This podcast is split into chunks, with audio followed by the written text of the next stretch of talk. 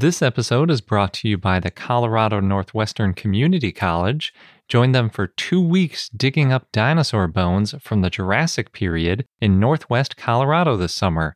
For details, go to cncc.edu slash dinodig. Across America, BP supports more than 275,000 jobs to keep energy flowing. Jobs like building grid-scale solar energy in Ohio and producing gas with fewer operational emissions in Texas. It's and, not or. See what doing both means for energy nationwide at bp.com slash investing in America.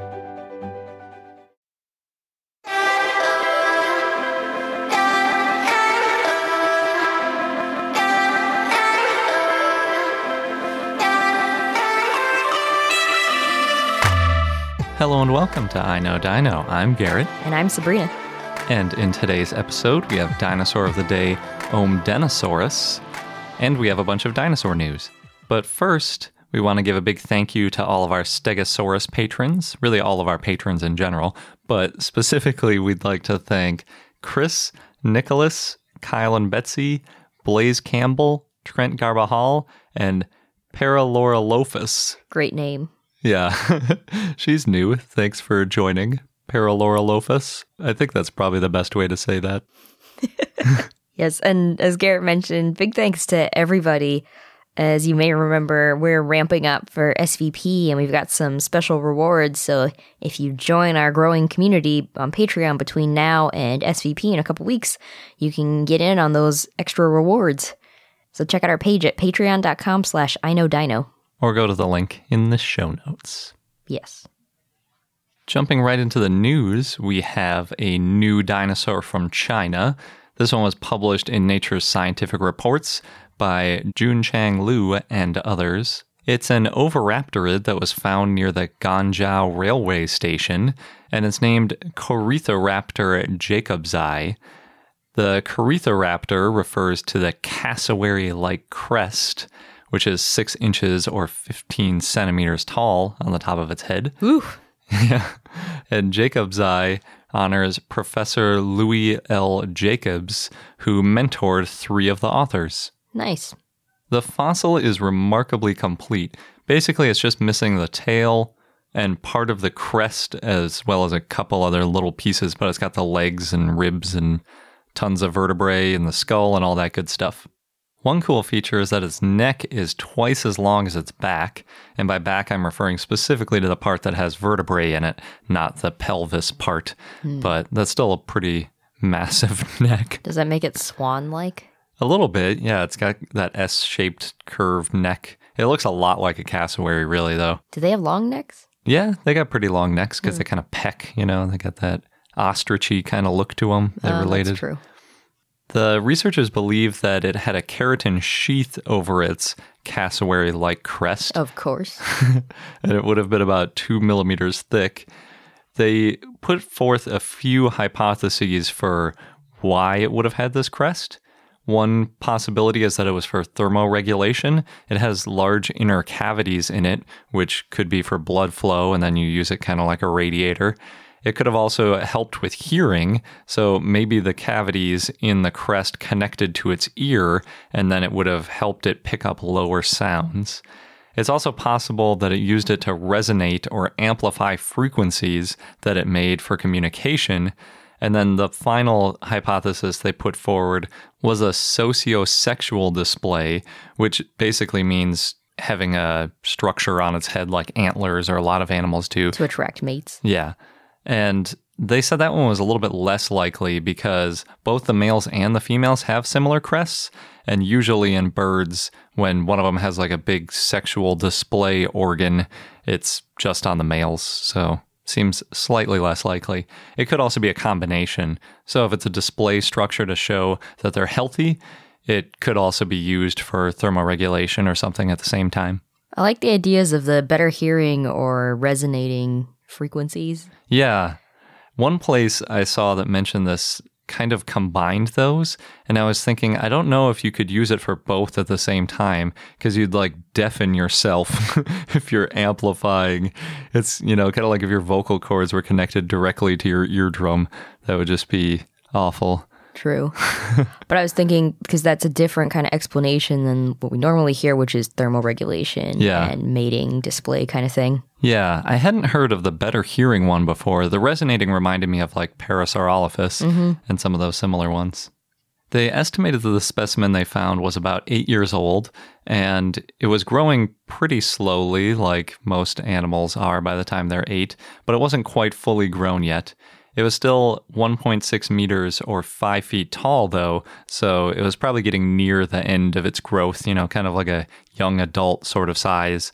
And remember that dinosaurs often keep growing until they're in their teens or 20s or sometimes even later.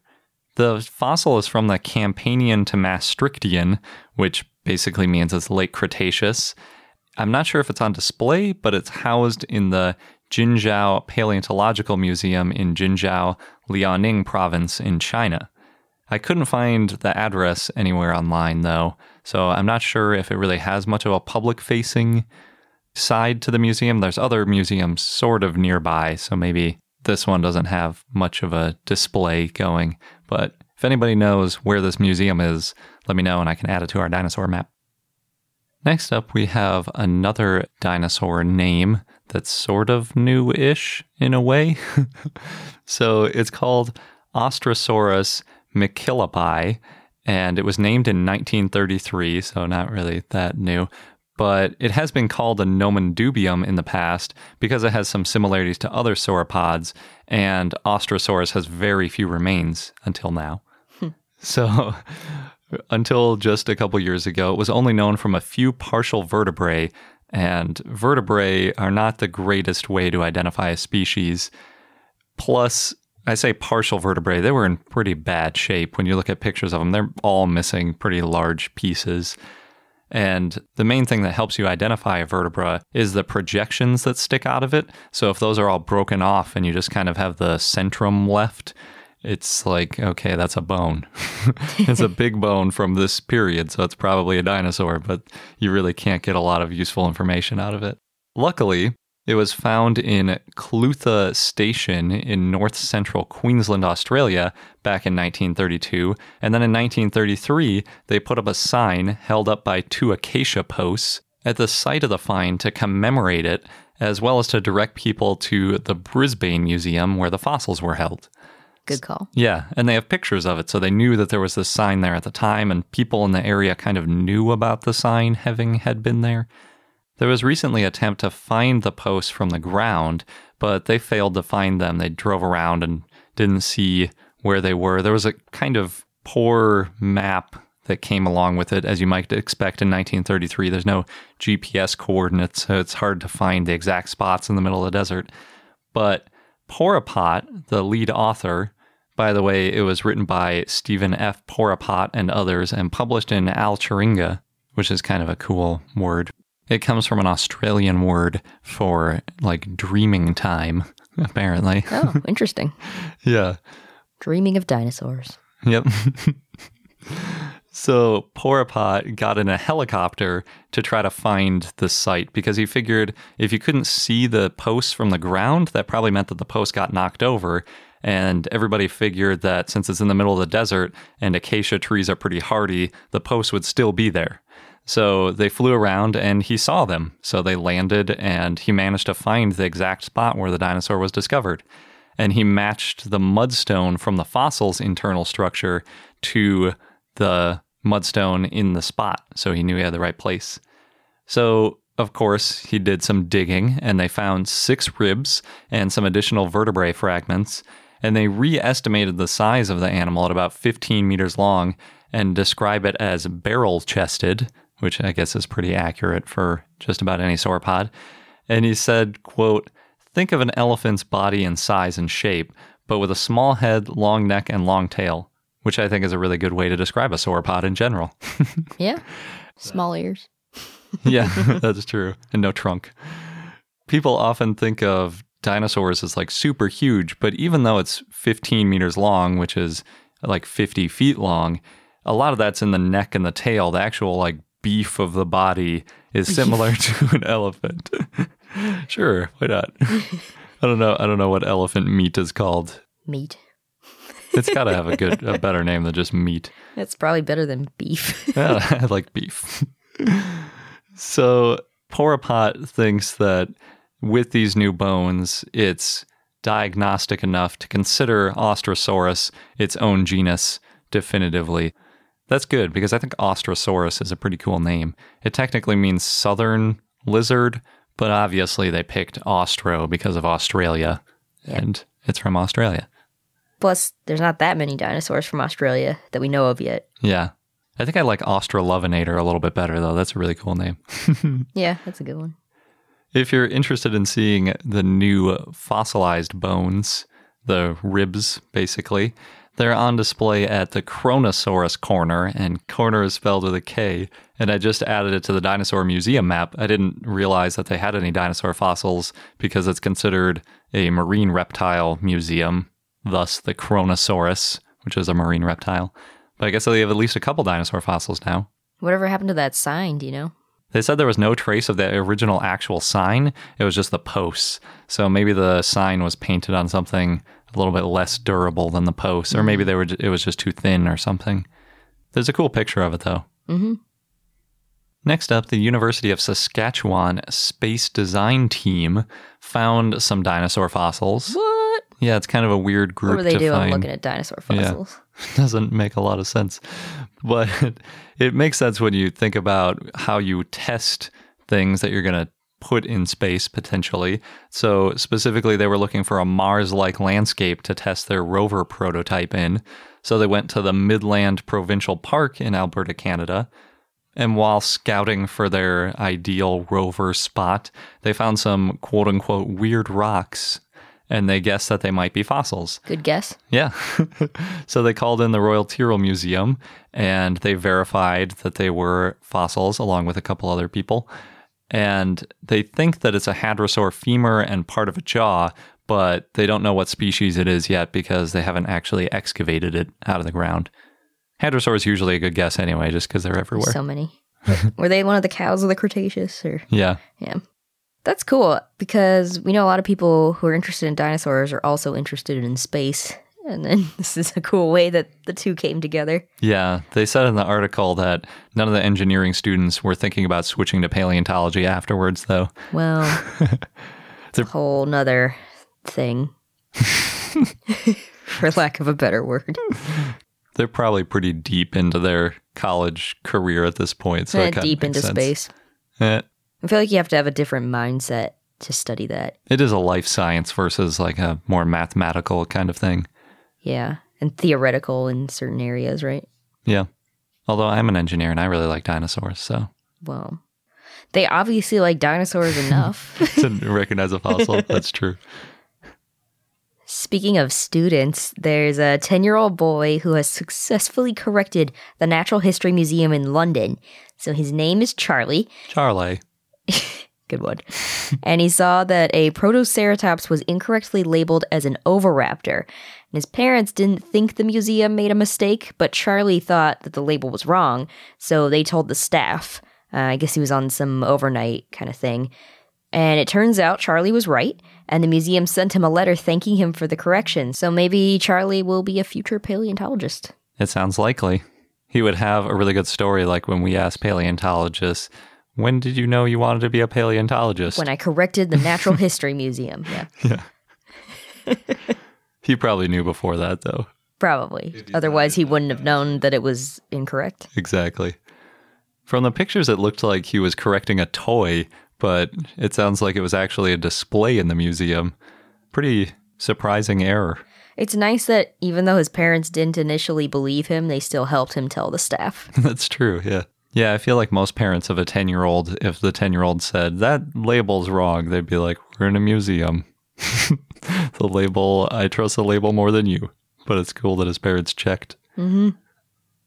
Next, there's a new interactive show called Dinosaur World that's going to be at the New Theatre in Oxford, UK on August 24th through 26th. So if you are near Oxford, you should check it out. There's going to be five showings. Visitors can see T Rex, Triceratops, Giraffatitan, and Signosaurus. The show's for kids ages three and up, and it lasts about 50 minutes, and then there's a 15 minute meet and greet after. So could be a fun little weekend trip. Yeah. Or a day trip, depending on how far away you are. True. Next, John Mina, a podiatrist who was on a dinosaur dig with Two Medicine Dinosaur Center in Bynum, Montana, found a Daspletosaurus bone. I hope someday, Garrett, we're on a dinosaur dig and we actually find something. You found some eggshells, Well, it's no bone. I guess.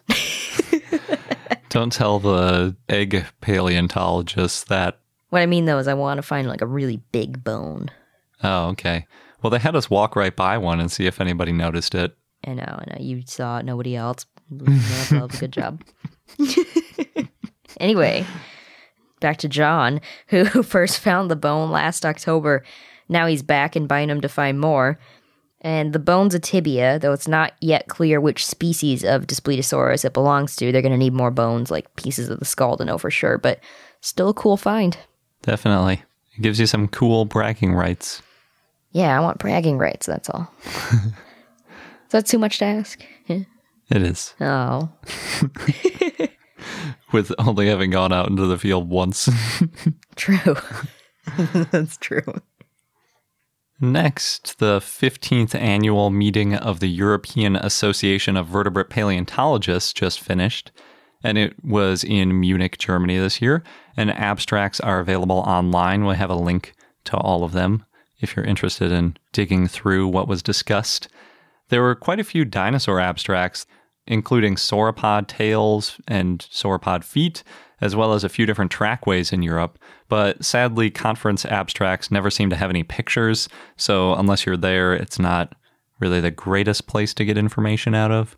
But it can sometimes point you towards other articles because often the authors of these papers have other related papers that you can look up once you know who the lead author is. Next, thanks to Chris, who shared this one with us via Facebook. The Poke shared images of people who have been recreating dinosaurs going extinct with Bernard Matthews turkey dinosaurs, which I had no idea that was the name of the brand, but they're basically pieces of turkey covered in breadcrumbs and shaped like dinosaurs. What? Uh, they've got T Rex, Stegosaurus, and Triceratops. From what I could tell on these pictures, I don't know if they have other shapes. so they're kind of like really big chicken nuggets. Yes, but made out of turkey.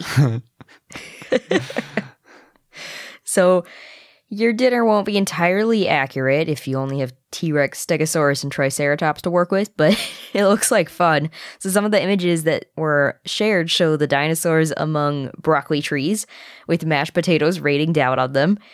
There's others that have beans raining down on them, and the dinosaurs are standing on the beans, which look kind of like lava with the sauce that goes with the beans. And there's also one of the dinosaurs climbing a mashed potato volcano, and it's erupting with ketchup. It looks pretty delicious. When I was looking at this the first time, I was really hungry for dinner. So, Why do the dinosaurs have to be in like mortal danger in every one of their because what's the fun in that? what else are you going to do with your food? I think I would just have them like attacking each other. Oh, yeah, you could do that. But when you've got mashed potatoes and beans in the mix, I guess so. what else can you do? Quicksand. Yeah. I suppose that's also mortal danger. See, it's your go to. You can make a predator trap like the Cleveland Lloyd Quarry, Oh, there we go. even though none of those dinosaurs were there. But none of those dinosaurs were really, well, some of those dinosaurs weren't around at the same time anyway, so Yep. we're kind of throwing that out the window. Yeah, well, it's really just Stegosaurus that's out of place. But, Yeah. but that one's got to be fun to eat. Take Yeah. pieces of the plates. I think that's why it gets thrown in. Mm-hmm. I think a sauropod would be kind of fun too. Maybe. Be kind of hard to cook though.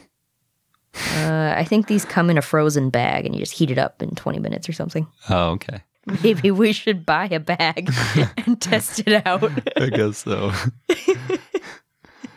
anyway, next, there's another Lego idea that's out of a T Rex skull design. It's in the works. So the skull would be about a thousand Lego pieces. And remember, this is on the Lego um, Ideas website or something where somebody comes up with a design and pictures and an explanation, and then people can vote on it. And if it gets enough votes, Lego might actually make it. So this one if you created the whole T Rex skull, it would be about 22 inches or 55 centimeters long and 13 inches or 33 centimeters wide. So far, there's only 250 supporters, but there's more than 400 days left to vote, so it's going to need 10,000 votes to get to the next round. But it looks pretty awesome. It does look pretty cool. The one thing that's kind of weird about it is they use some kind of tan pieces that were really large mm-hmm. for the outside of the skull, I think to make it look smoother. It must have come out of some kind of spaceship or something Lego set because it looks like, you know, it could be some kind of piece of tan painted metal, but it makes like weird kind of projections. It doesn't really line up with the edge of its jaw quite right, so there's a lot of like weird projections sticking in a little bit. But if you think about it, anything you make out of Legos, it's not going to be smooth. Yeah, I think I prefer the ones that are just like a whole bunch of little Legos that kind of look like a pixelated version of the full thing rather than mm-hmm. smoothed out. It takes a lot longer to build, and this one's already got a thousand pieces. That's true. Yeah, th- it would take a lot more than a thousand pieces to do the type I'm thinking of. Moving on to dinosaur clothing, moms have apparently been really excited about this 16 pound, that's monetary value, UK. You can get it for 20 bucks too in the US. Oh, okay. Well, good to know. It's on eBay and it has sequin dinosaurs. So it became popular, I guess, when somebody posted it on the Facebook group, Can I Breastfeed in it? And many women said that the shirt was flattering and their kids loved the sparkly dinosaurs. So they got eight animals in the shirt, at least on the front. There's two pterosaurs, two triceratops, two stegosaurus, and two what look like ornithomimids, but it's hard to tell for sure. And maybe they were going for T Rex, but they made them look like herbivores. I don't know. it does look like a comfortable shirt, though, and it's made out of denim. Yeah, there were quite a few because somebody asked where they could get it. So I, I went on eBay and found like four or five of the exact same shirt with slightly different prices, all from China. So you can go to eBay and find them pretty easily if you search for like denim. Dinosaur shirt. Yeah. Uh, I think I put in sequin too. Oh, yeah. And then that was the only result was that exact style. And speaking of shirts, one Reddit user posted an image of the shirt that their son picked out for back to school. And thanks to Sonia who shared this one with us. So it shows a cartoon T Rex with the word solid under it. And then next to that image is an image of a T Rex that is melting with asteroids coming towards it and an erupting volcano behind it. And under that image is the word liquid. And then next to that is a gas station pump with the word gas under it. So kind of shows you, I guess, this progression. Anyway, it's it's funny, but technically dinosaur fossils aren't used for gas, right, Garrett? See you shaking your head there. Yeah. I mean, yeah. But still, this, this kid wanted that to be his back to school shirt. Yeah. He's making a statement. it is pretty funny. I get the joke, Yeah. even though it's it's not true. It's okay. This episode's brought to you by the Colorado Northwestern Community College, where you can become a part of the scientific process. As a participant, you can go on a real life dinosaur dig, and you'll be helping to advance science and our understanding of the ancient world. What's really cool is that the fossilized bones that are being excavated, they're public and they're going to be displayed and preserved for future generations to study and admire. Yeah, we've mentioned how that's a really important part of the scientific process, not just getting them out and describing them once, but keeping them and preserving them so that future questions and future scientists can take a look at those bones to answer new questions and validate results. And the site is special and also near and dear to me because it's in the Morrison Formation, known for the sauropods, Mm-hmm. of course, of the Jurassic time. And it represents one of the best bone beds ever found in the salt wash member. Yeah, the current interpretation is that the site was the result of a brachiosaurus sort of jamming up a river and then other carcasses piling up behind it. Oh no. and that's how we got a bunch of different types of dinosaurs all fossilizing together. So, oh no, but also, yay. Good for us as scientists. hmm And dinosaur enthusiasts. yes. So there are two scheduled digs if you want to get involved with getting these bones out of the ground. You can go from July 6th to July 20th or from July 22nd to August 5th.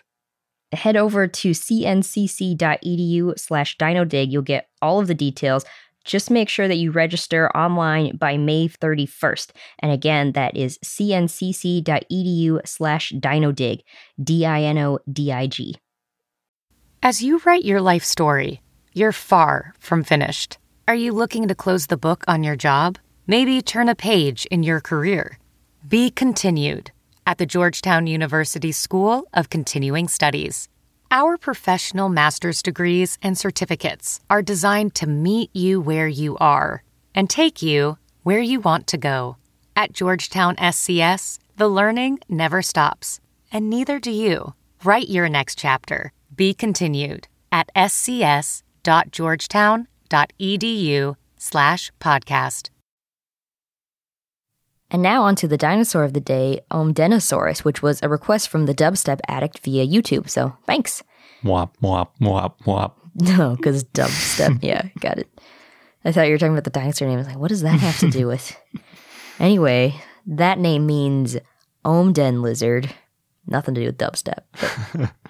it was an herbivore that lived in the early Jurassic in what is now Germany, and it was named and described in 1978 by Rupert Wild, a German paleontologist who visited the Urwelt Museum Hauff at Holzmaden in the 1970s and saw that a fossil labeled as a plesiosaur was actually a dinosaur bone. So much like Charlie, who noticed in the Natural History Museum. Yep. Except he didn't have to convince his parents first, I'm sure. the type species is Ohmdenosaurus liasicus, and that name refers to Ohmden, which is the town near the quarry where Ohmdenosaurus fossils were found. And the species name refers to Lias, which is an old name for early Jurassic. I had no idea before that.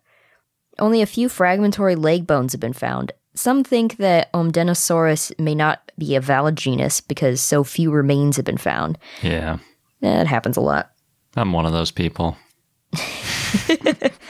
Anyway, it may be a vulcanodontid, which are basal sauropods, but Vulcanodontidae has historically been a wastebasket taxon for basal sauropods. And there's not even enough Ohmdenosaurus bones that have been found to determine if it is for sure Vulcanodontidae, or if it's a valid genus. But anyway, the holotype includes partial limb bones, the tibia, astragalus, calcaneus. The tibia is only 405 millimeters long, which is small for a sauropod. In total, it was maybe about 13 feet or 4 meters long. The bones that had been found had signs of weathering, so it probably died on land and then the bones were washed into the sea. Yep. And then worn down enough that we can't tell what it is. Just or maybe it's an Ohmdenosaurus. Could be. Could also be some other thing that's already named. Well, anyway, maybe it'll have a comeback in a few years like Austrosaurus. Could be. Yeah. but naming it back then seems a little premature, maybe. Uh, I don't know. Lumper. I'm just a, I'm just a not jump the gunner. Our fun fact of the day is that really I think we could get a sauropod to paint the side of our house as itself if That's a fun sauropods are still around. Yes. So basically Or are you just trying to get convince me to paint a dinosaur on the side of our house? That is exactly what I'm trying to do. But there are some facts that are related to it. So, first of all, we talked about Gregory S. Paul's paper about rearing sauropods. And earlier, I was talking about how sauropods are basically like elephants with long necks and tails. And then I was thinking, I wonder if sauropods could paint because we all Like know elephants. elephants can paint. if you haven't seen videos of elephants doing self portraits, you should definitely look it up. I think they also paint flowers. Oh yeah, they like hold the paintbrush with their trunk and they can paint. How paint. would a sauropod hold a paintbrush? so it holds it in, in its mouth. Mm.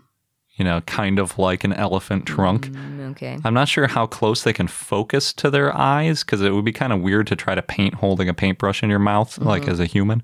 But Also, the the sauropods with the teeth that were meant for stripping leaves, wouldn't that just strip your paintbrush? you could like it doesn't have to be a traditional paintbrush. You know, It's a sauropod brush.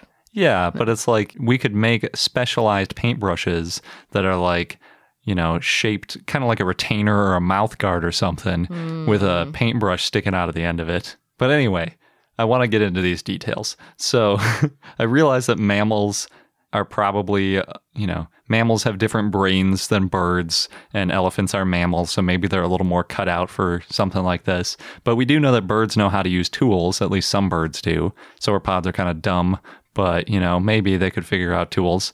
And Jonathan Kingdon says that a rearing elephant can reach seven meters or 23 feet with its trunk. Hmm. So, really, we could probably just have a rearing elephant paint the I was side gonna say, of I think a sauropod would be too big for the side of our house. So, yeah, maybe. So, in Paul's paper, he shows that he thinks a Giraffatitan could get its mouth up about 16 meters or 52 feet off of the ground. That's way too high. That is very high. That would be enough to paint a five story building.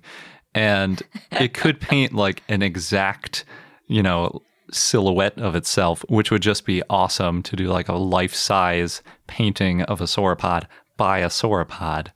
But what I'm thinking with our house is there isn't a ton of room by the side of our house, so I don't even know if there's room for an elephant in there. But a sauropod could like crane its neck around from the driveway hmm. and then do a miniature painting It sounds too of a sauropod. I'm just saying it could happen. It's quite the skill set that sauropod has. It would be awesome. Hmm. All right. If there somehow happens to be a sauropod and you could train that sauropod to paint, then we can paint a sauropod on the side of our house. Okay. It's got to be a real sauropod. I don't want any weird loopholes. I was just going to dress up as a sauropod. Nope. It's got to be a real sauropod. what if I change my name legally to sauropod? no, no. You got to be you got to be the clade sauropod. So if I change my name to the Clade sauropod? No. No. You've got to No, you know what I mean. I do. We're not making an agreement here anyway. It's just hypothetical. Okay. Nothing in writing. I got it recorded. It's not the same. and on that weird note, that wraps up this episode of I Know Dino. Thanks for listening. And again, if you want to join our community, check out our Patreon page at patreon.com slash I Know Dino. Thanks again, and until next time.